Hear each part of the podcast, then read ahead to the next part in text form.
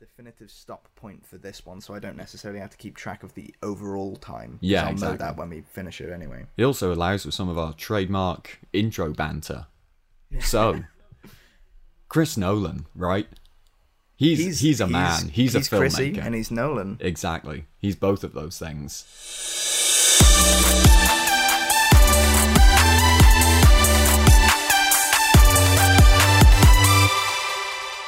Uh, yeah, really sort of really interesting career in the sense that he he feels like one of the only directors who's able to make original blockbusters that are distinctly his own. Like he's able to operate within the studio system, but also retain a lot of individuality. Yeah, I, I can I can get that. Like, you can always identify a Nolan film. Uh, Yeah. With regard, and he, he's it, he's one of the few that sort of he, yeah he's definitely kept that identity separate. Like you think of, you know, he's he's one of the very few filmmakers who's done a you know a comic book movie and kept outside of that whole you know stuck within that Marvel bubble. Hmm. Like it's Like Jon Favreau is very much you know he's he's he's he's like the Iron Man director now, and he's hmm. he's very much part of Marvel. Yeah, but you couldn't whereas- really describe a Jon Favreau film just based on looking at it. I don't Yeah. know, at least I don't think. I mean, I don't know. Maybe there's a lot of trademarks in Elf that I'm missing, but I mean, Chef. Like, oh Chef yeah, there's Chef as. Chef is probably the closest he gets to like a personal, distinct vision. I'd say, Yeah. and Chef is really good and you know fun. But we're not talking about is- Jon Favreau Thus today. concludes our uh, conversation about Chris Nolan, and now for the four-hour in-depth look at Chef. Yeah. Oh no, trust me, that that's coming. That's Yeah. one of the fu- future episodes. I love Chef. Hmm. Got Chef and Frank. Wait, do you mean the sort of- um? Wait, Frank is isn't Frank the one with the Michael Fassbender and he's Yes. yeah okay yeah that I know that one so that's really good. Uh, so yeah, Why, why are we here today? well we've got there's Tenet is uh maybe coming out soon. I don't know what the state of film is anymore with the whole minor instance of a worldwide pandemic. Um, but not only is Tenet coming out soon, which is part of an excuse for this conversation, but also it is the 10th anniversary of Inception. The day, It is. isn't it? The day we're recording this, I think. It, I, uh, from what I read on Twitter, Yes. on from one post, Yes, which is all the proof I need and all the evidence we need to go on this weird tangent. Well, not tangent, retrospective, whatever this is. yeah, it um obviously Inception is one of I feel like Inception was probably the first uh Chris Nolan film that was identifiable as a Chris Nolan film to the wider public. I'd say that's fair, yeah. Especially because The Dark Knight essentially opened his entire sort of really. I know he had made, obviously, that's sort of the midpoint of his career now, but it feels like there's a before and after Dark Knights when you look at his career in Yeah, retrospect. it's like a nexus point for both how he did, how he approached filmmaking, and also how the public perceived him and saw him as a Yeah. filmmaker. Because people talk about Memento a lot, but Yes. nobody. It's very rare that someone will go It Memento, didn't- the Chris Nolan film. Yeah, it didn't make a billion dollars, I think, is one of the big Yeah. defining factors that of is a that. big one. So yeah, and that's the thing. It was you know, it, it very much feels like the film of 2008 in a way. Like it was hugely, you know, obviously made loads of money, massive critical acclaim, won an Oscar Yeah. as well, which is you know rare for that genre. And yeah, it still is rare. and even that genre. today, like so, 2008 was the same year Iron Man came out. So of course that's kicking off the whole Marvel sort of movie boom with superheroes, and we've circulated through so many of those in that genre since. But I still feel like The Dark Knight is a touchstone, and and we're escaping the overall point, which was just supposed to be an intro rather than talking about the main films. So it's it's true. yeah, Um, but yeah, the, so the general vibe of today is that we're going to do a sort of retrospective of Chris Nolan's films, Yes. uh, filmography, uh, for just from his his main filmography. Like Yeah. we're not talking about the sort of really small things like the the shorts and whatnot. Um, And what as is it Doodlebug or something that was his first ever short? yes, that what it's he called? says confidently. I think. Yeah, I think it was something like that. But um, we watched it at some point during um during university. Oh well, it- I haven't, so I'm intrigued. Oh, that that's No. actually. I couldn't be bothered Um, to watch the short film. Yeah. no, we were we were forced to watch it, so I guess that doesn't really bode as well. But it's um it's an interesting little piece. It, you can, I think you can see promise in it. You, you- Yeah. I don't think you can identify it anywhere near as like a Nolan film, but you can definitely see that it is a person who made it who has promise. Yeah. But no, um, we, we'll we'll start. We're starting today. Well, no, no, no. with But nice added, little. we we we should also add because Nolan, you know, he's obsessed with time. He loves his, you know, ticking clocks and whatever. Like Inception is all built on the idea of time passing at different intervals, and so is Dunkirk. So what we're gonna do is we're gonna try and limit the conversation about each film to five minutes. which should be relatively easy. We we're hope. hoping. Yeah. We're going to do in, you know, just o- about 55 minutes what Blank Check took 22 hours to do because they, they did a whole mini series about Nolan and they spent two hours on each film.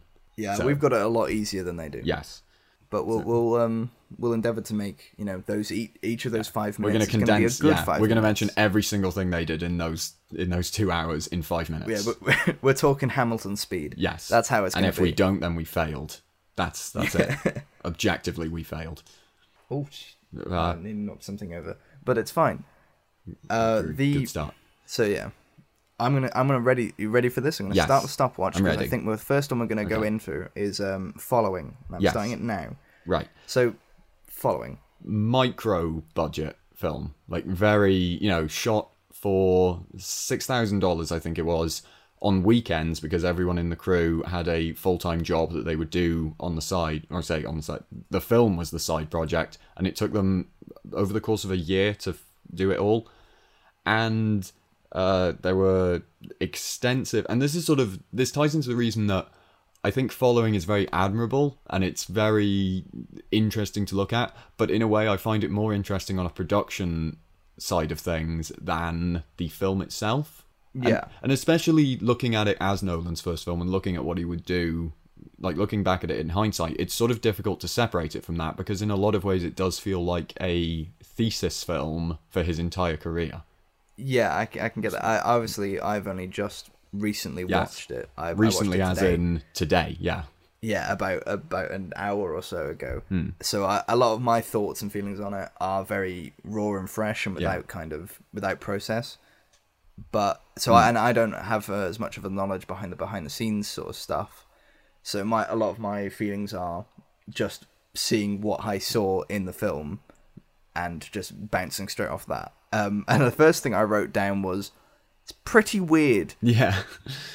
Um yeah, it's sort of the it, it's like the it feels like the sort of thing that if he were to make it later in his career he would elaborate on it a bit more, but as it is I think it's he's very much interested in again because it's more of a mission statement in my opinion than an actual cohesive fully fledged feature film in the sense that it's he's very interested in giving sort of evocative visuals and a creating this heavy atmosphere that he leans into very hard but doesn't necessarily explore.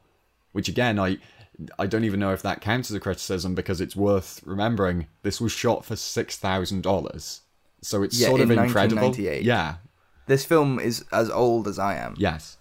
Which it seems mental to me that this was made before I was sort of or like during the time that I was being born. Hmm. But like the, just the concept that many like, people you- you- existed before you were born. I don't know if No, don't don't no, don't oh, ruin that for me. no, I am I am my universe. I I live within myself. That is how things I perceive time that way. Hmm. Uh, but no, it's it's very weird to me because obviously, like you think of um the films that were made sort of within that indie market, and you you look at Kevin Smith and yeah um like with with Clerks and that kind of budget for that film, and Hmm. obviously with this, uh, there's a, an entirely different vibe to it, but it does have that kind of almost studenty vibe in a way, especially in the Yeah. in the performances. They they almost feel like you know people he grabbed off the street. Yeah.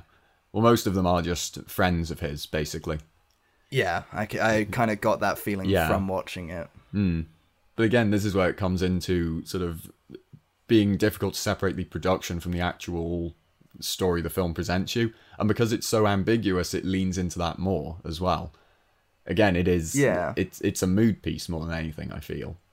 Um, Yeah, and and I can I'd say like in terms of his work, uh, what it's most similar to, or what it feels like it's the most um inspirational towards. It feels most like Memento, I think. Yeah, well, I was gonna say because it is told uh, non-linear, non-linearly, and it it does a very good job of using that structure to shift the perspective of the viewer, which is something he'll revisit very heavily in Memento. But and it shows like an immediate understanding of this is I'm going to present my story, and it's not just a gimmick; it actually adds to the overall mood and vibe of the piece. Yeah, it, it, I think that um, he gets a lot better beyond Yeah. this point of being able to tell a non-linear story because there are times where, especially at the beginning where it's cutting back and forth and you're very much confused like Yeah.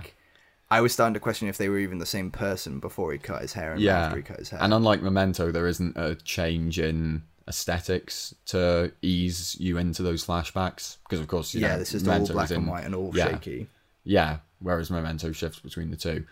And um, Andy has, well, I guess this is more discussion for the Memento side of things, but I think Guy Pearce is, you know, not very hot, not a very controversial statement. Guy Pearce is a better actor than the guy in. Um, yeah so, so he's better to able, he's better at contrasting the two states of being for the main character. yeah well we have just hit five minutes for Ah, that well, so I will can just end that on close. Yeah, I will just close by saying I'll add on this. Uh, Joel Schumacher praised following and said it showed great promise from a filmmaker who I think will do great things. So yeah, That is yeah, that is interesting he's correct. All, um, And as a sort ironic, of middling middling link between that. Yeah. There is a Batman symbol on um, the main character's apartment door. yes, which means he knew. That's the Yeah, only. Nolan knew and yeah. Schumacher knew. Yes, and that well, that's what I thought with Schumacher as well, because he 1998 he would have just come off Batman and Robin, which you know is a interesting film, and um, it is a film. But he, you know, it's kind of ironic that he then immediately recognized, oh yeah, this guy's good. I Yeah. wonder if he'll do anything. That is following. That is Yeah. as much time as we can give to that Yeah. if we're running on the structure. Yes. Which it brings us cleverly onto not cleverly, not at all, but it brings us onto Memento. Yes. Shall I stop this? Shall I start the timer? Yes, you can. The So- timer has begun. Okay, so with Memento, it immediately sort of follows on from the following, the following, ironically, um, because it continues that same stylistic approach of using the nonlinear structure specifically to warp the audience's perception of events, um, but also to alter how they perceive the story as it unfolds. Like it doesn't just Yeah. feel like a gimmick; it feels like it's ingrained into the storytelling of the film, and it's such a it's such a complex way of structuring a film, but it works so well because it it involves the audience at first by making them by intriguing them into okay how did we get from one point to another? Like what's the disparity between these flashbacks and now when this guy's a complete wreck? But at the same time and, and as you become accustomed to the rhythm it just you sort of accept it. And then at the end he uses the structure again to completely pull everything out from underneath you Yeah, I think it. I think it says a lot because obviously, following uh, you, you start in a place, but you're not really that invested in what's going on, and you slowly start to put things together. Yeah. But it's not out of like a, an interest. Whereas Memento, they start you off in a place, and you go immediately. I need to know. I want to know what's happened to get us to this point. yeah and then it builds it back in together and you start to understand it but it grips you from the beginning and i think that's the and i always find it really interesting that people talk about um inception and like had the the fact that that's the more difficult to understand film when memento is far more complicated but it's Yeah. told it, it never pretends to be uh not complicated i guess Yeah, I, I think I think it's um he does a I think Nolan's big skill here from a directing standpoint is he he uses enough restraint because he knows that he's that the priority should be on making the audience accept this structure and making them accept the rhythm of the story. So he, you know, he could have very easily, especially with a higher budget, he could have very easily indulged in that and just directed the hell out of it. But he keeps all of the shots very functional and, for lack of a better word, simplistic. But that ends up helping because it doesn't complicate it too much. Yeah, absolutely.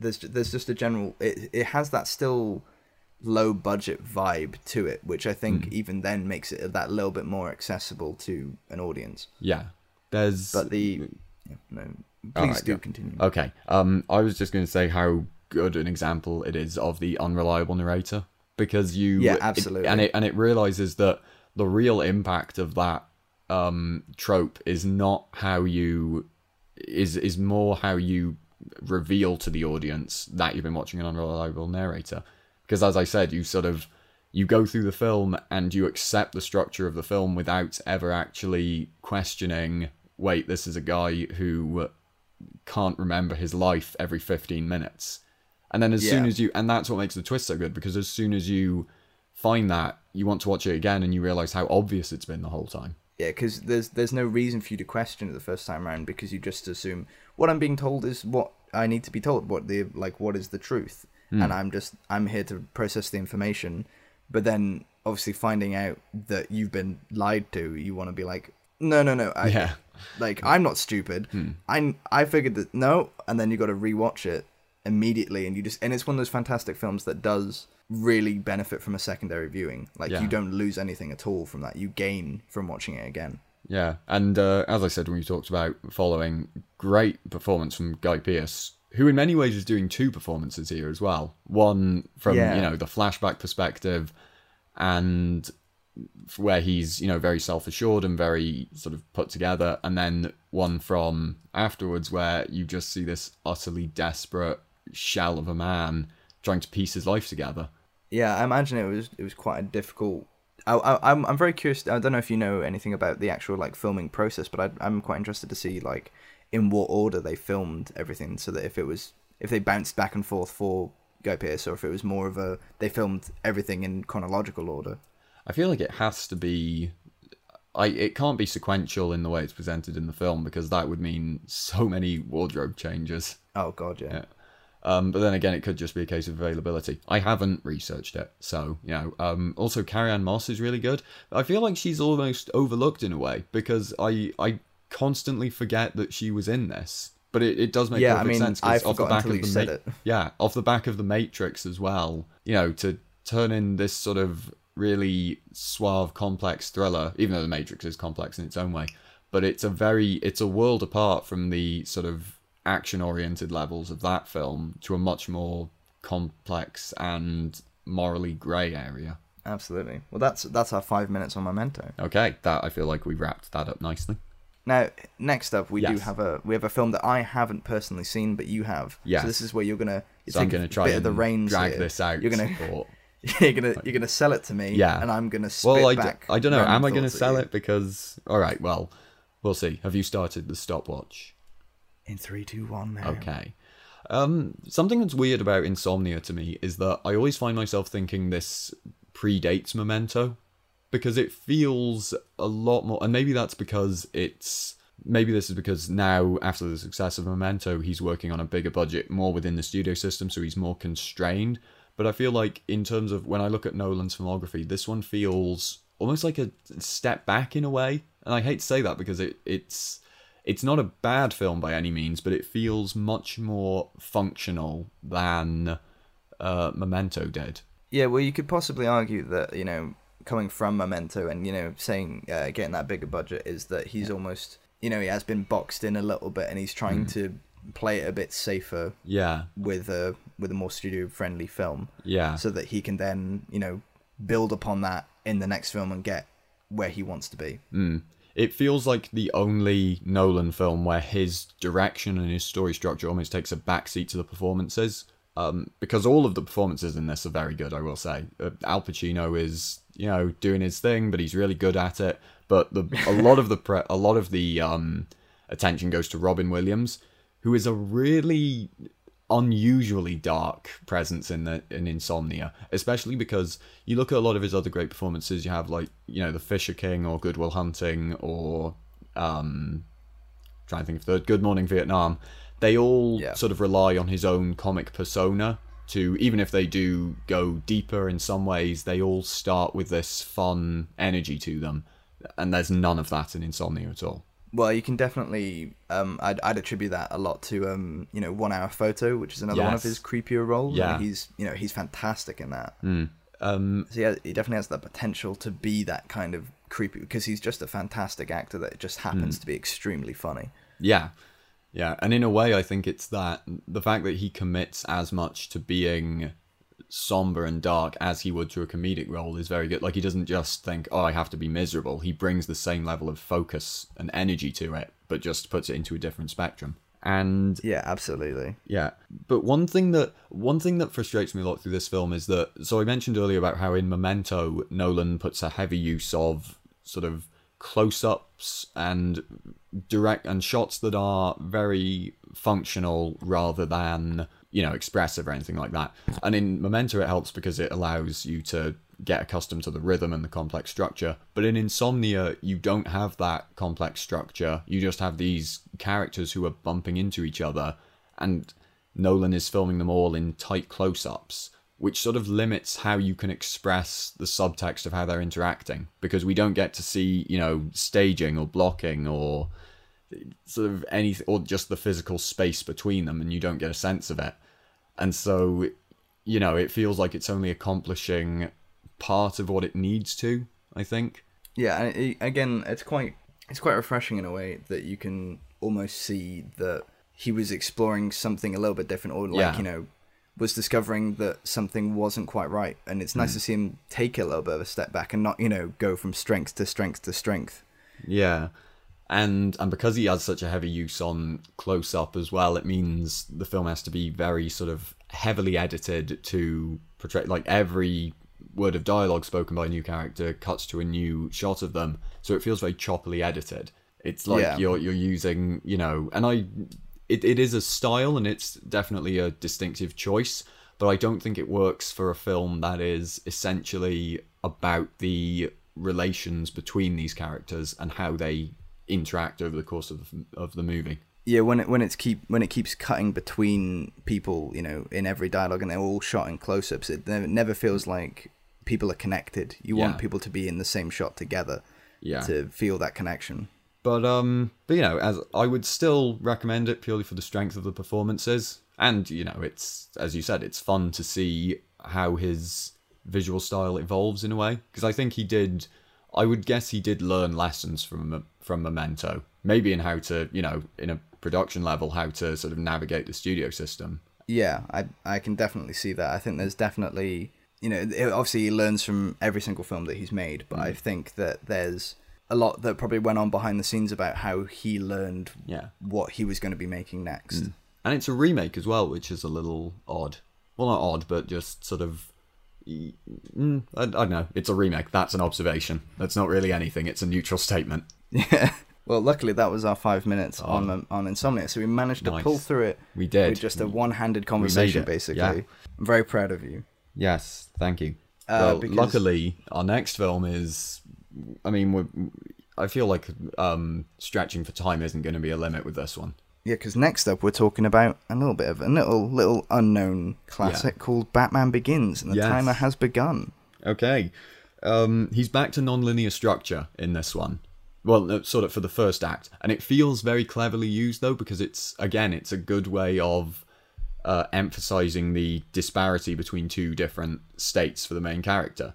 So it's like how I mean we're all familiar with the Batman origin, or at least we definitely are now. Maybe not in 2006, like in a wider audience perspective, but Yeah. we it sort of creates it immediately creates this level of intrigue of even if we know the broad strokes of the story we want to know specifically how did we get from this to this how did this billionaire orphan go from that to being in you know whatever unspecified country this is training with ninjas The very much unspecified country, just Yeah. where Liam Neeson can raise uh, to the top of the ranks yes of, of this group of ninjas. yes obviously where he has where liam neeson has a name like Ra's al Ghul Yeah, it, What a name, Wait, is yeah. it, I can I can never remember. Do they say it as it's Raj Al Ghul in the films, isn't it? yeah Because they, they always say it's Ra's al Ghul in the um in the games and some other oh mediums. really huh And I can never I never never figured out which one is like who you know, is the- correct yeah Yeah, who is the correct one? Hmm.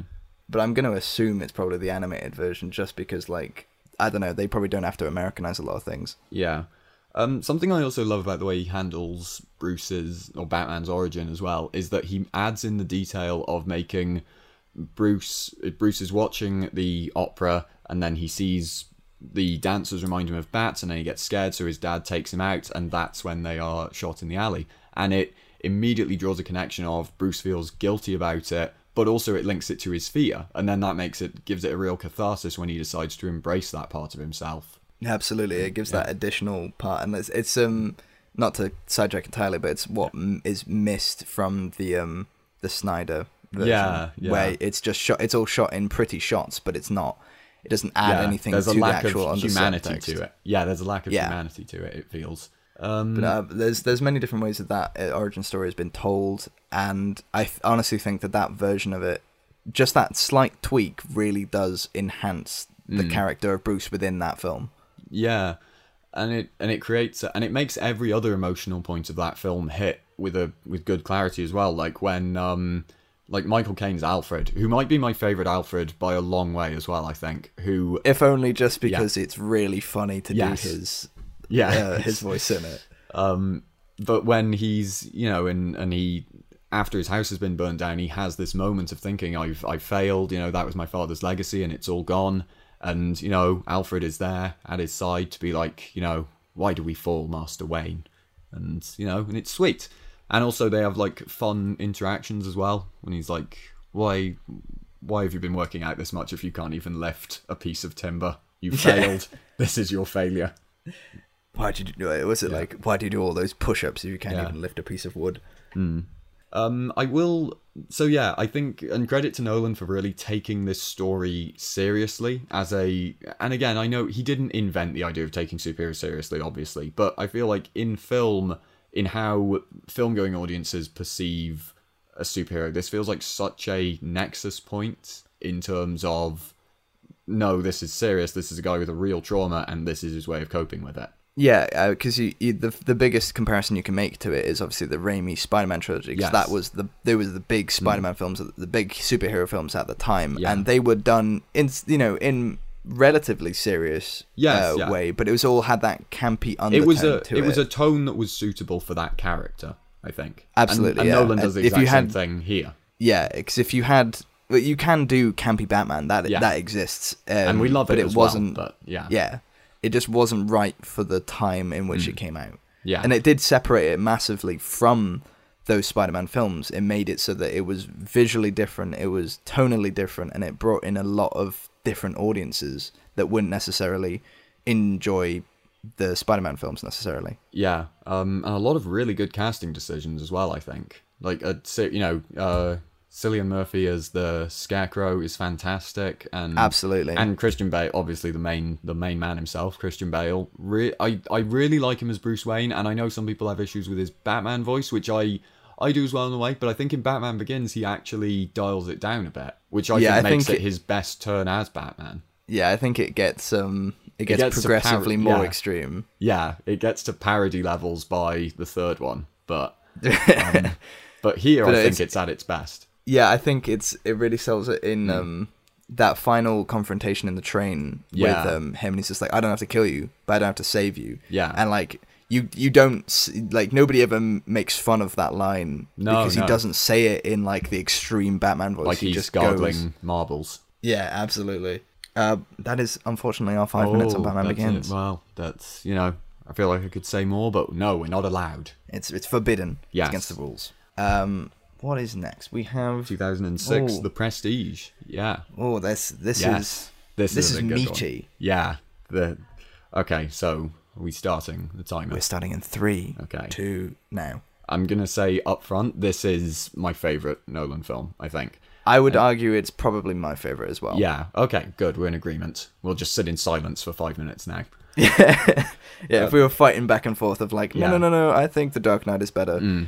Um, it's Um, it it sort of has a lot of tropes of Nolan, you know, with the uh, twists at the end and you know non-linear structures and dead wives and and, men, Michael Caine. yes, and men who are driven by you know obsessive behavior. Um, also, there's there's one there's one thing I like. There's a description of it that I really like, which is it's his most relatable film because it's about people who commit way too hard to something stupid. And- Absolutely. yeah. And I love that the whole film is essentially a magic act.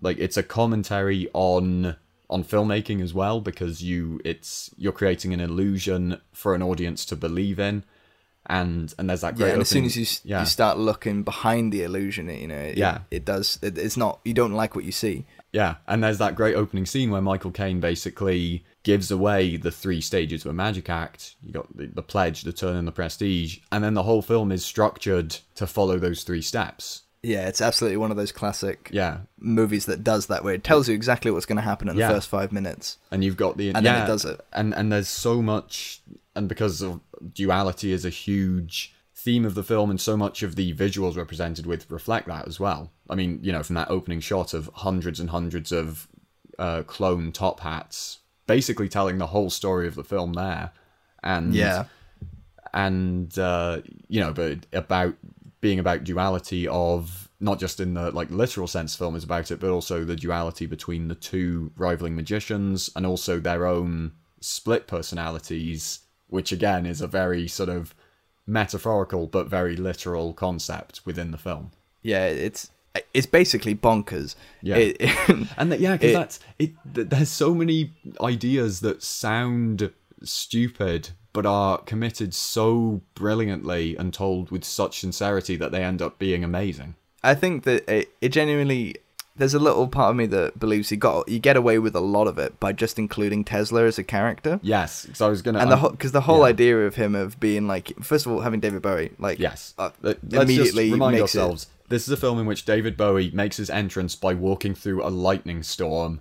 It's immediately the best film ever based on that. yeah and like just that pure like David Bowie has that charisma that carries that kind of role Yeah. Mm. and Tesla as like a figure is so is almost become mystical because of you know how how how everything transitioned from you know with Edison's all all of his Yeah. Mm. inventions and Tesla was left behind and it And that is everything has sort of become that- yeah that he's almost become like this sort of um that kind of mystical figure like almost Frankenstein kind of looking style Mm. to everything it's become a a completely different vibe to what the real world really is now Yeah, and it was, and that was a subplot in the book that the film is based on. That Edison is also a character that sort of, and Edison and Tesla sort of serve as uh, motifs for uh, Hugh Jackman and Christian Bale's characters. Because again, yeah you can definitely get that vibe. Yeah, and um, oh, I was I lost in my thought there. that's all right. Yeah, um but i think like that that story of like you know tesla versus edison is told Mm. so many times especially recently. I feel like i've seen it a lot recently. Yeah, um and because i think a lot of people are starting to to come to the conclusion that tesla might have been much more in the right than edison was yeah. um the, to go back And I- um sorry to go back to the film for a second what i was gonna say was that i love how it slowly almost like without even noticing but it slowly transitions from you know magician drama to a full-on sci-fi film essentially yeah definitely like it starts off and you Yeah. just think it's going to be like and it um, leans into penn and that teller yeah but then it becomes almost star trekky kind Mm. of and it brings all the big ideas you would associate with that genre as well like it's not afraid to talk about giant existential problems of how much how much of your life is dictated by the art form that you've committed to because Yeah. they are two people who have in one way or another sacrificed literally everything for the sake of their art and and also yeah. Then they get cloned and Yes. it's like it's that balance between how ridiculous that is and how almost like yeah and then complex it is yeah and all of the existential worries that come with that of well who even is the real me anymore yeah But that is our five minutes unfortunately Mm-hmm. Well, anyway, the prestige rules to close out. yeah i do indeed love Yeah. that film Mm. um So we move from our favorite Nolan film to I think what is a very up there in my rankings, but I would say safely say his most popular and probably widely beloved. absolutely Yeah, is, is definitely his in, in a lot of people's eyes his pièce de résistance Yeah. kind of thing there's definitely a percentage of people who, you know, on a more like general movie go casual movie going audience. Or people who only follow big tentpole films. To a lot of people, Chris Nolan will forever be the person who made The Dark Knight. yeah absolutely Um, have we started the timer, or are we just? it has begun now Oh, okay. Well, there's that's every every segment is just going to be open with. Have we started? Oh, okay. yeah Are we okay, rolling? good Um, Are we it- rolling? Yeah. It it understands that the characters of Batman and the scenario of it is essentially a tragedy. Yeah, that it- it, it, like even immediately jumping onto it is the um the two sides of a coin with Two Face, Yeah. And they really like they Mm. really hammer in that sort of motif of everybody is just a, a flip of a coin away from Yeah. becoming the other person. Mm. And furthermore, what I love is that this is immediate, and this is what I mean as it as the Dark Knight is like a nexus point of his career. His filmmaking immediately gets more complex with this. Like you just need to look at the opening bank heist, and you see how the camera moves very purposefully, and it follows the action of people. And we're so far away from the like close-ups of insomnia now, and we've got you know multi-level staging and the the way that exposition is delivered from moving the characters and and he saves the big close-ups for that great impactful moment where Heath Ledger's Joker is finally revealed and the mask comes yeah, off. I think it's it shows that he's. I think the Prestige was his first sort of experimentation with um, a proper budget, like fully Yes. experimenting with what he can do with that, and then Yeah. the Dark Knight is a sort of um, evolution Yeah. of what he can do with that money.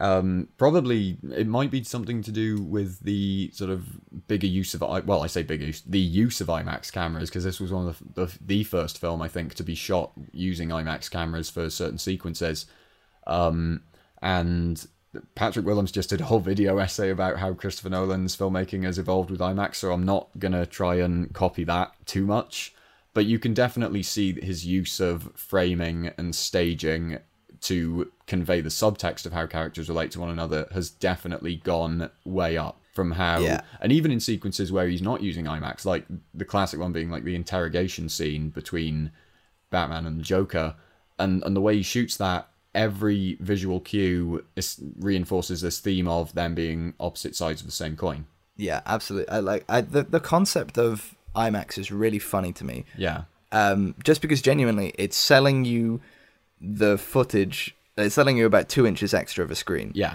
Uh, it's the footage that they that every camera really shoots. Like they just they just don't really Mm. Yeah. put it on there because they they crop it out because it's Well, more I- cinematic. Yeah, yeah, it's probably more about the experience of watching it in a cinema. Like if you're trying to watch an IMAX footage on, you know, a regular on your TV or laptop or whatever, it definitely doesn't have the same impact. I mean, it wouldn't. Nothing really has the same impact as cinema, regardless of it. But I think IMAX, especially, it's, and I think that's why Nolan really likes using it because it is a way of maintaining the cinematic experience of actually watching something in theaters. yeah. It definitely it brings in the big bucks as it were. Like Yeah. it keeps people in the seats because it, it it makes it more of an experience. Yeah, I think a lot of his films, uh, there's you know there's there's argument to be said that you know all films are better in cinemas, but I feel like especially with Nolan's films, he makes them so that they are built for cinema, and you like that is the full experience of it, and you do lose something when you watch them at home. That is probably a contributing factor into why this film did gross a billion dollars as well. Because again, Absolutely. it takes a lot like Batman Begins. It takes this this sort of outline of characters that have been staples of comic books for years and takes them seriously. And it, as I said, treats them as a tragedy and a and has them each represent different ideologies and uses their interaction to make a statement about heroism and what it means to maintain order and how far you have to fall and you know who wants to watch the world burn and so forth Absolutely, yeah. Uh, and it, it's just it's that treat. It really is that treatment of Batman that has had only been done in a few sort of uh, comic depictions and a few animated appearances. Yeah. where it was truly dark. It was truly like not beyond redemption, but it really does showed us how gritty and gruesome the world of Gotham is. Yeah. And I also love that it has influences from Michael Mann films as well. Like you can see a lot of Heat and Thief in there. And because again, he isn't because Nolan like takes the vocabulary of comic books but isn't limited to only comic books. He takes influences from other films as well and things that apply to it. Yeah, absolutely. And unfortunately, that is our five minutes over. Okay. And oh, and also, you know, Heath Ledger is pretty good in it. Heath Ledger is obviously fantastic. Yeah. Within it, without saying, Yeah. It isn't worth mentioning, but I mentioned it anyway. because next up Ah. We ha- we have uh, what is is often talked about as his um his most complicated film. Yeah. Which I don't agree with. No, I think no. most people who don't understand this film.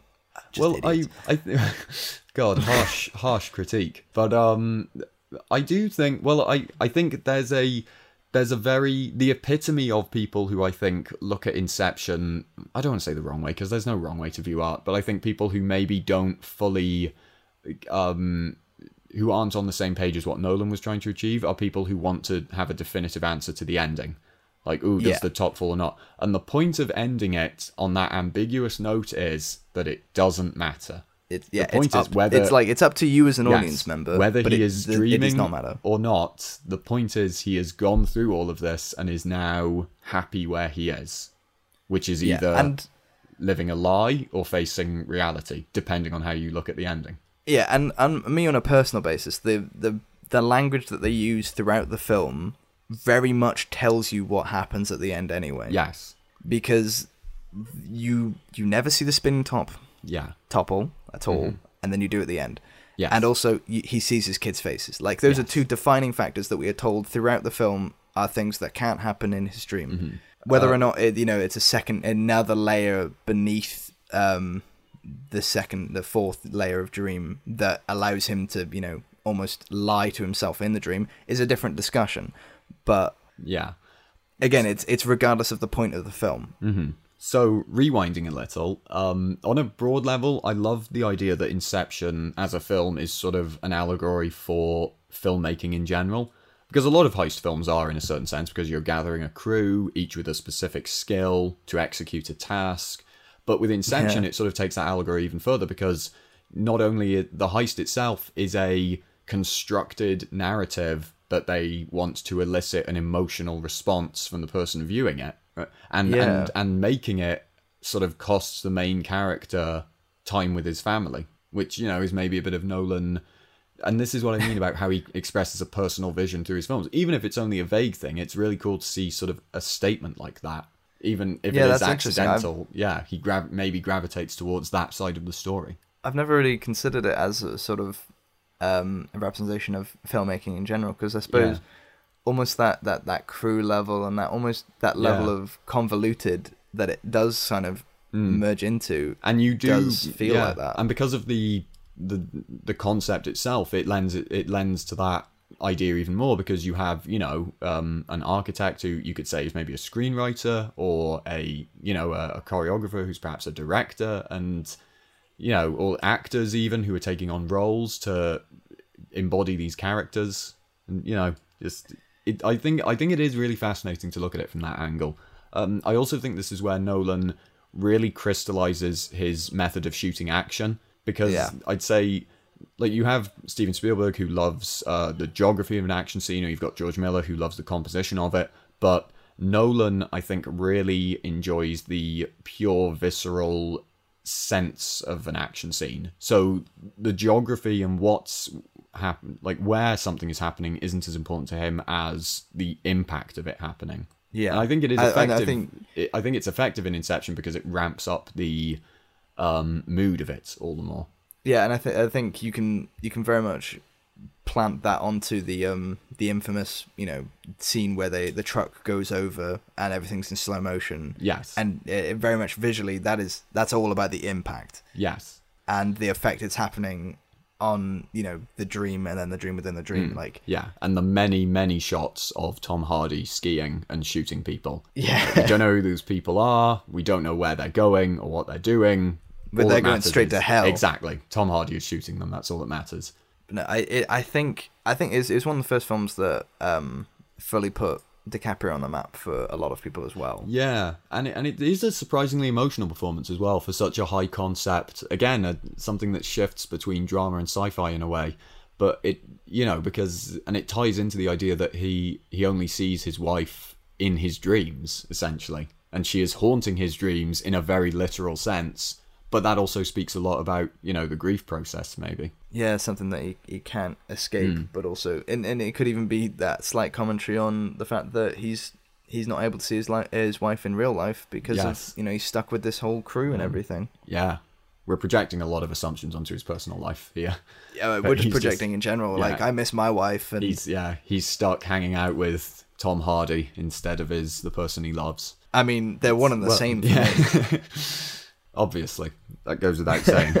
That is our that is our five minutes on Inception. well, that's a good note to end on. Uh, Nolan's not big on, on sequels and, and things and that. So Mm. this uh, He's done one, and it's weird. so- I feel like to me, The Dark Knight doesn't necessarily always feel like a sequel to Batman Begins in terms of how people view it. It feels Yeah. like you know The Dark Knight is a solid film by itself. Hmm. People kind of forget that Batman Begins is the previous film, whereas I feel like Dark Knight Rises very much feels like a continuation and a sequel. Yeah. But that's probably because it had a lot more to live up to. Yeah, and I mm, Dark Knight Rises is you know it's it's a difficult one because there's there's so much of it that is really good and really you know well staged and well executed and it just in a lot of ways I think it feels like it reminds me of Godfather 3 in a way where it feels like a series of epilogues that were stretched out into a feature film Yeah. because there's there's a lot of really compelling ideas in it, like you know um, Batman and Gordon's relation and how that culminates at the end, which is a good scene, but I don't feel like it's been built up towards through the film really at any point, Yeah.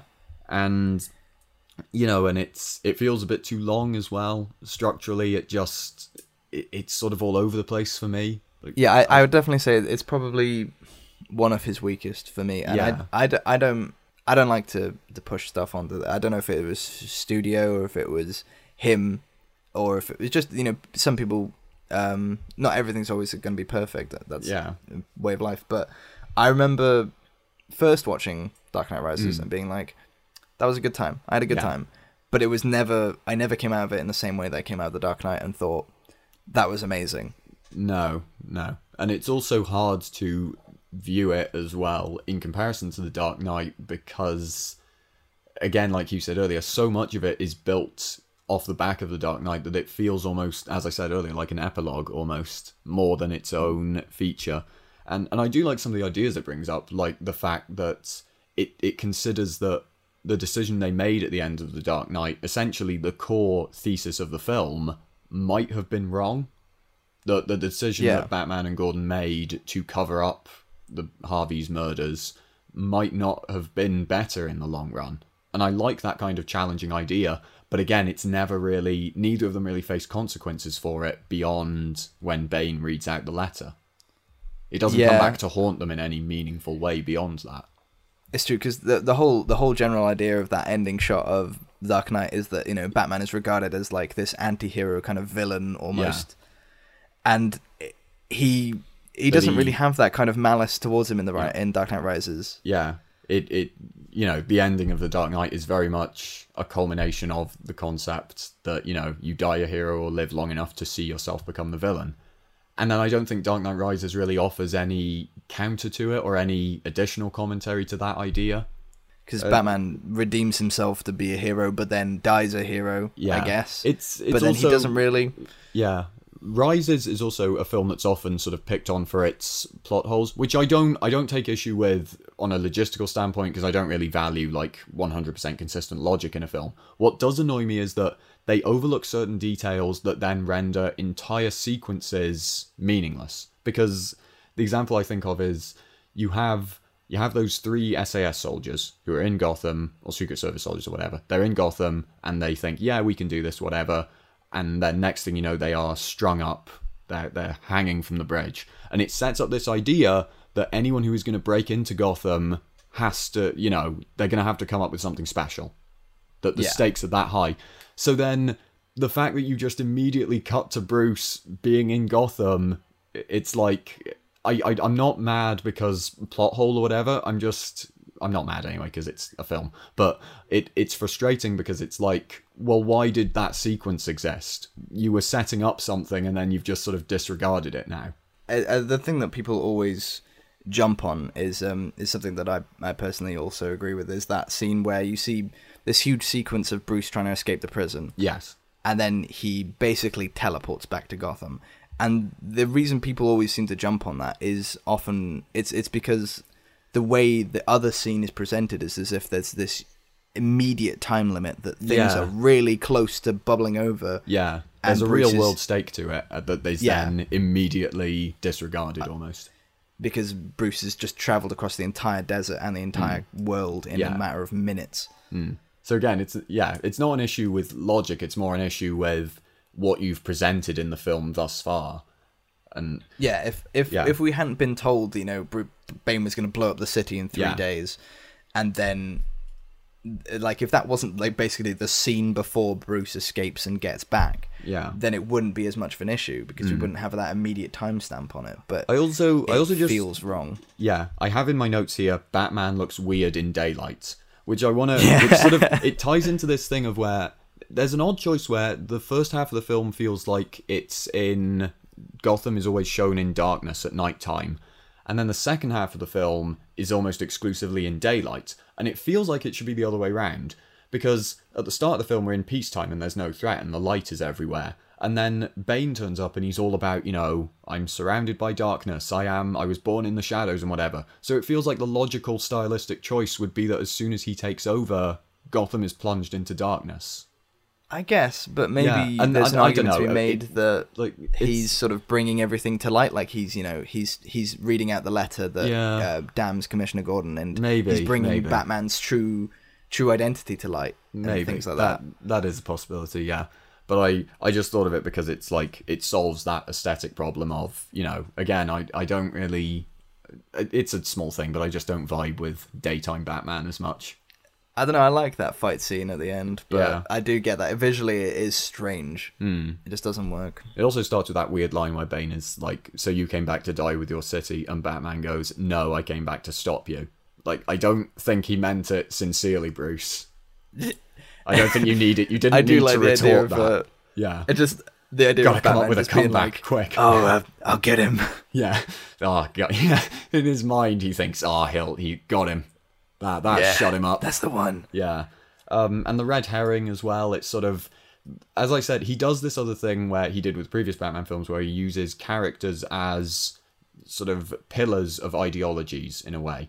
But the problem is, but that, that by sort of reducing Bane to a henchman role by the end, every ideology he represented is then sort of rendered mute. So then it's no longer a conversation about battling ideas. It's just, you know, which Talia's strong guy. Yeah, and and Bane deserves so much more than that as a He does. character, and for him to just go out like not even Yeah. for Bruce to not even As a beat joke, him. essentially. Yeah, And I don't I don't want to seem whiny when I say that, but it's it's the way the film has built him up to be this domineering presence. And then I feel Yeah, like it- him him biting the dust should be a bigger deal to Bruce as well, because he's the guy who crippled him. He's the guy who has been this brick wall the entire film. yeah, and for him to just be taken out by uh, essentially a sidekick, it feels. Although I will like say it's missed opportunity. Yeah, speaking of which, um, Anne Hathaway, I think she really did well in the role of Catwoman. Oh, absolutely. I, I think that's that's one of the best parts of the film for me, especially because she doesn't try to copy Michelle Pfeiffer's thing. She does her own unique i- take on the character. That I yeah, think she's works. not a crazy works- cat lady. She's Yeah. just a sleek if- burglar. It it fits really well into Nolan's overall world as well and tone of the character. Well, um, we've run over on the Yes. Dark Knight Rises, I thought we which I kind of expected. Yeah. because it's a bit more of a a mess. Yeah, I thought we would because as soon as I started talking about Batman in the day, in my mind I was already like, I feel like we're close to the time. oh yeah, we were at five minutes at that Yeah. point. Ah, well then. Oh well. It's, But I'm excited for things the, um, saying. In uh, yeah. yes, the next one. Um, okay, so the main thing that stands out to me about Interstellar is that it is a film that wants to be two different things. Part of it wants to be a sincere, humane, uplifting sci-fi epic, you know, sort of more of the style of the right stuff about exploration and pushing, you know, humans beyond the stars and whatever, which is fine and part of it wants to be a clinical, philosophical 2001 style epic. And Yeah. I, it's this sort of war between these two moods that sort of undercuts each one and means that it doesn't quite get to be either. Even though I still think there's a lot, there is a ridiculous amount to admire in this film. Yeah, And I'm gonna start off straight away and just Yeah. say like visually and Yes. audibly, Yes. this it is one of the most incredible films I've ever seen. Yeah. Matthew McConaughey's performance is incredible. Yeah. The scene where he's Um, watching his daughter age in it, brilliant. Yeah, Yeah. absolutely incredible. Hmm. And that's why I found myself really disappointed by the time the credits rolled Yeah. because I was really involved and I was really into the entire film until it tried to bounce back on itself and go 2001. Yes. Which again is is fine, but so much of the film is grounded in the pure like the raw humanity of the characters that if you then try to suddenly go, you know, to this reality bending finale, it's sort of it feels at odds with the rest of the film, I think. Yeah, it's it's it feels almost as if like Nolan had the film Yeah. and then thought oh I haven't done enough of my thing like I haven't done my time thing Yeah. so he tried to put, implement it in the end So I just love that um that idea of him like his face appearing as like a what am I like thing at the end. what am I like I Yeah. did the time thing yeah. Yay. Don't you just love time Yeah. It's so weird, bro. yeah no like because the whole film is based around like the idea of you know perception of time being different like it's Yeah. Mm. seven years on the planet uh, no one day on is like seven years in the ship Yeah. and stuff and just for that to kind of you know flip around it's like they went we want him to have another emotional scene with his daughter but Mm. obviously there's no natural way that he could get back in time Yeah. for it to work out so it's going to have to be some kind of wibbly wobbly timey wimey stuff Mm. I feel like part of me wonders if it would be more interesting if shown more from the perspective of Earth, like Jessica Chastain's character watching it happening. yeah Because because I do I, I like the idea that she is really the most important character of the story and that this is her story, but then we don't get enough of her on screen to really justify that. And as I yeah it said, I doesn't think become her story I think, and I think her witnessing all of this from her limited perspective might be more interesting. Or maybe if it was told in a more, you know, non-linear fashion, perhaps, where she sees all these things and then we go back to find out how they happened. But as it is, Yeah. it just it feels almost, uh, I don't want to say out of nowhere because it is set up, but it feels a bit too out of left field. We're not lured into the concept of, you know, magic bookshelves. Yeah, I, th- I think it says a lot that it really did take me out of it when I was Yes. I was so invested Yeah. for the most part of the film, Hmm. and I was sat there going like, "This is genuinely incredible!" Like the Yeah. sound design in space and the visuals of like Yeah. the black hole and everything. And was his his choice of shots as well, especially with that docking sequence, it's it's incredible because it it fully puts you in the weight of the moment, and you become accustomed to the laws of physics in this world, so that you're right there on the edge of your seat. And then Hans Zimmer's score is astonishing, and you know, and it's really good. And I, you know, it's I think that alone is worth seeing it for. I will say. yeah. I I, will, I would I'd never, say that no yeah. one should watch this film. Yeah, yeah. Um, yeah, I wouldn't even necessarily call it bad. It's just a bit like Dark Knight Rises. It's sort of a mess. Although I do think I do prefer it to Dark Knight Rises. Oh, absolutely. I think there's there's um, th- this is probably one of the the biggest arguments you could say that you know, of Nolan going up his own arse a bit. Like Yeah, yeah, I would I wouldn't necessarily class him as a filmmaker that does hmm. that, but this is definitely something that you could very much argue Yeah. that like he got involved in himself a bit too much and thought And it's also that this the- was better. yeah. And we were talking about how Inception very much links the emotional state of its character to the concept itself. I feel like Interstellar more dips in and out of it. It uses Yeah. that human link when it suits it, rather than constantly reinforcing it. Yeah, and then they try to try and push it back in at the Yeah. end with Anne Hathaway and being like, "Go find her." She's, oh yeah, her, I forgot her about husband's that. dead. Oh yeah, that's the other thing. Too much of the dialogue is a bit too robotic. yeah. because for to, to and again as i said because it wants to be this human drama and so it doesn't feel like the characters are humans they're just sort of spouting ideas and concepts Yeah. about you know love and so forth it's something that I feel like. Um, oh my god, I've forgotten the name of the the film Ad Astra. Um, yes of Dad Astra that did. Um, it Brad went a lot more. Yeah, it went a lot more Clinical. existential in its. Yeah, Yeah. it took a more detached view and was better for it absolutely. But one final thing I will say about Interstellar because we've run out of time on it. Yes. But Tars is amazing. tars is good The CGI on Tars especially Um, yeah. was incredible. my final thing um i don't know why he had to steal the spaceship at the end i feel like he could have just asked Yeah, it's less dramatic. yeah so anyway Hey, can I can I borrow that? Yeah. Bye. Um, moving on to his most recent film, then, as of now, because Tenet is not out yet. So Yes. Dunkirk. Now, Dunkirk is a film I have.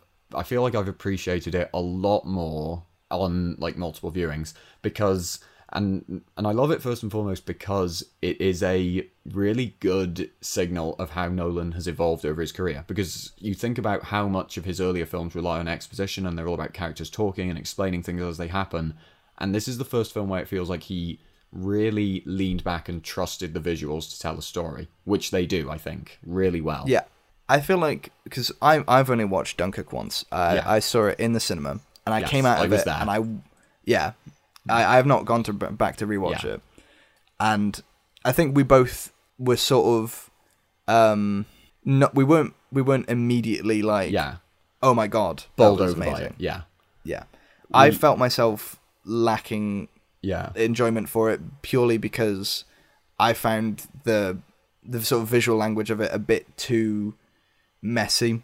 Yeah. I know I, I get um I've in in few, in in times come after that I've realized that that was almost the intention that it was this sort of messy view of war. Mm, yeah. Uh, but that doesn't necessarily mean that I enjoyed that. Yeah, yeah, I, I can get that. Um, I I think it's also weird because it does what we were just talking about, what we wanted Interstellar to do, which is take commit more to one route, and it takes a much more detached view of war.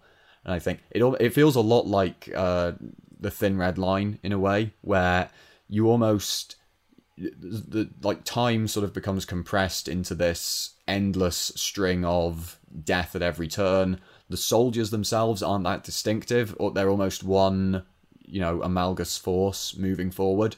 But again, I think that's I think that is a deliberate choice because it speaks to the shared experience of everyone on that beach. Yeah, I, I it really does because you, you find yourself coming out of it and you go like, I really enjoyed Harry Styles as yeah, I character, couldn't- and I really you enjoyed Tom name- Hardy. Yeah, you couldn't name a character in it, but I think that's intentional because, and also these soldiers didn't really know each other either. They were just stranded on that beach, thinking Yeah, they they, were just spending soldiers. every minute thinking they were going to die, and just trying to get by. I will say I was a bit distracted by Harry Styles being Harry Styles. Yeah, apparently there's a story that Nolan had no idea who he was. He came into the audition to, you know, to play someone in Dunkirk and Nolan liked his vibe and I I I can't help but wonder if someone from higher up was like, "Hey, maybe cast that kid because Yeah, it will help we doing it will help lure in uh, teen girls or whatever." Um Maybe. to the film to um but it's uh you know, I I would buy that though. Nolan seems like a detached guy. There's that video of him at the uh, MTV Movie Awards for like in 2002 where Eminem is performing and it cuts to the crowd and he's in the crowd and everyone else is dancing but him. He's just perfectly still. Uh, yeah. So Yeah, I can absolutely believe that. But Mm. yeah, I, I found uh, there was a lot of things on a on a technical basis that I found with Dunkirk. As again with Yeah. the visual language, there was a lot with the. It seems really picky to pick up on, but it's something that I did notice was it was the color grade that was slightly. yes, yeah. You mentioned Messy. that at the time. Yeah. Yeah, it really did. It caught Mm. me off guard in terms of. I found myself questioning what was going on and Mm. almost vis- almost going, oh, I don't. It's cutting from shot to shot, and it's not really Yeah. quite matching. See, that's the yeah, that's the thing. I I can't. I struggle to sort of reach for that as a deliberate choice or anything. But I do. Yeah. Sometimes what I find is that the the way he structures it does get confusing at times. But I like how he's based it less on chronological sequence of events and more on the intensity of it. Like he's drawing parallels with soldiers scrambling to get off a sinking boat with one of those pilots trying to get out of his sinking aircraft after it's been shot down and this Yeah, you know the a- water is seeping form in yeah of non-linear yeah storytelling. like the water is seeping in and you're afraid of drowning obviously and but you're watching that happen both times over and it and it really ramps up the overall intensity of it so it doesn't feel mishmashed yeah, I, th- I think a lot of it it it comes down to I think it's a really interesting depiction, you know, of that war and of Yeah. those battles, Mm. and it's maybe not necessarily something that I personally enjoyed as a film, yeah but I admire what it was trying. It was trying something different, Yeah. and it and it is a lot of people will regard it as fantastic and great, and I.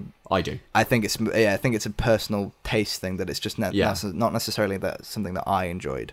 well uh you know who does love it is quentin tarantino because he did an interview where he he, liked it That, that's yeah, but I he got with that. also really likes feet, and I think Yeah, feet he- are gross. yeah.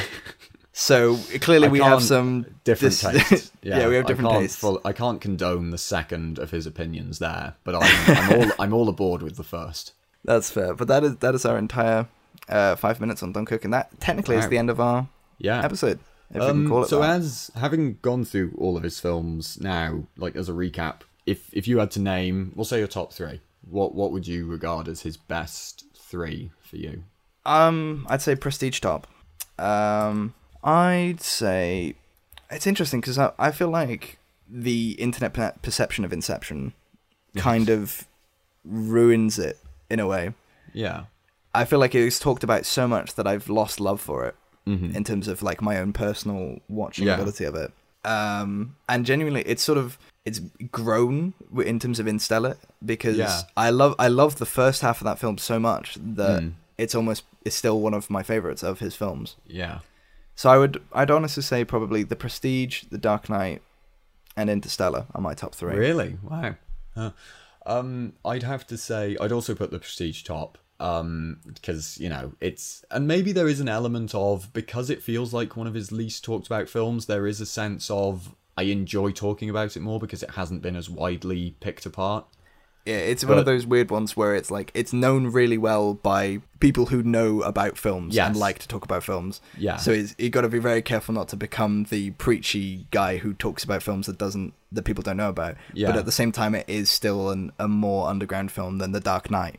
Mm, yeah, yeah, definitely.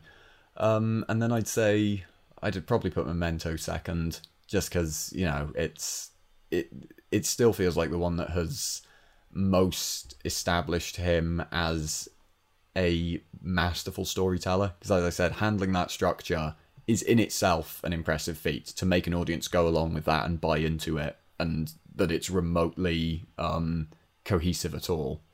Yeah. And then third place, I would probably put Dunkirk. Just That's which- interesting. Yeah. Um. Oh yeah. Also, it's it's kind of cool that after because Interstellar felt a bit bloated, and I like that in Dunkirk he cut down the runtime a lot. He actually made it Yeah. a quite short film, which again more about the visceral experience and mood of war rather than telling any linear story, which I like a lot. Yeah, I'm, oh, I'm always a big fan of shorter films rather Yes. than longer films. Oh, when you see that it's only ninety minutes. Oh, what Oh, a the- what a beautiful relief. deal. No, yeah. seeing following this morning and being following like, it's 69, 69 minutes. minutes. Yeah. Nice. Yeah. oh.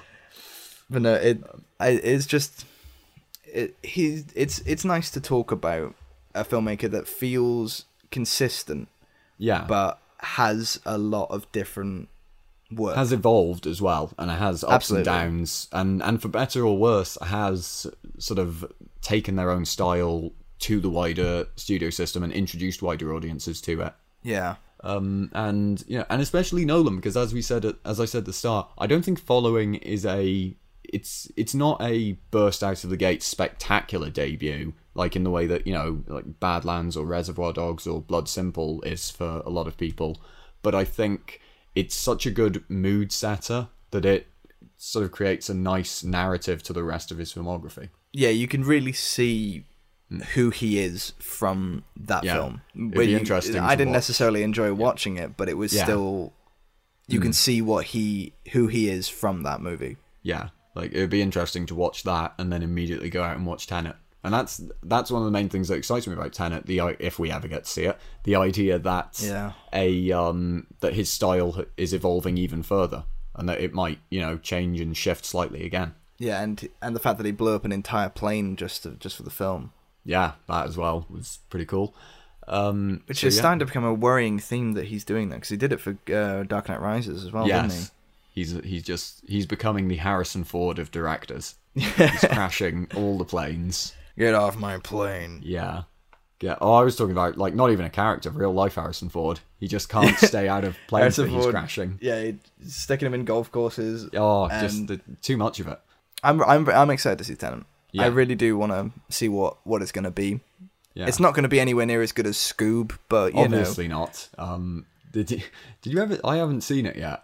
I've yet to see it as well. Oh god, I know that Simon Cowell has a weird cameo in it. Yeah, It's it's like- made me really not want to watch I it. don't know. I'm very I'm very split over it because I'm like I in a weird way something I've gotten from some of the critics is that it would be a bit better if it was a bit worse. If it Yeah. was a bit more of a mess, it's just sort of a bland animated studio thing. And it would be way better if it was, you know, like the James Gunn films. Sort of, Yeah. whether you love it or hate it, it's sort of a fascinating mess. And it would definitely be better if Yeah. Velma was gay, Yes. as was originally intended. Hmm. And Oh yeah, did you see Linda Cardellini? What? Oh, I always get the name, the the vowels. Linda in her name wrong. Cardellini. Linda Cardellini. She said that that was like a. f- She deliberately played it that way. She Yeah, leaned into that reading she of the is a script 'Cause she- queen she's a professional and she knows what she's doing. But no, we can call that safely an episode, We and can. someone point at this, I can easily fade it out, I imagine. Or I can add in the five, six, seven, eights and whatnot.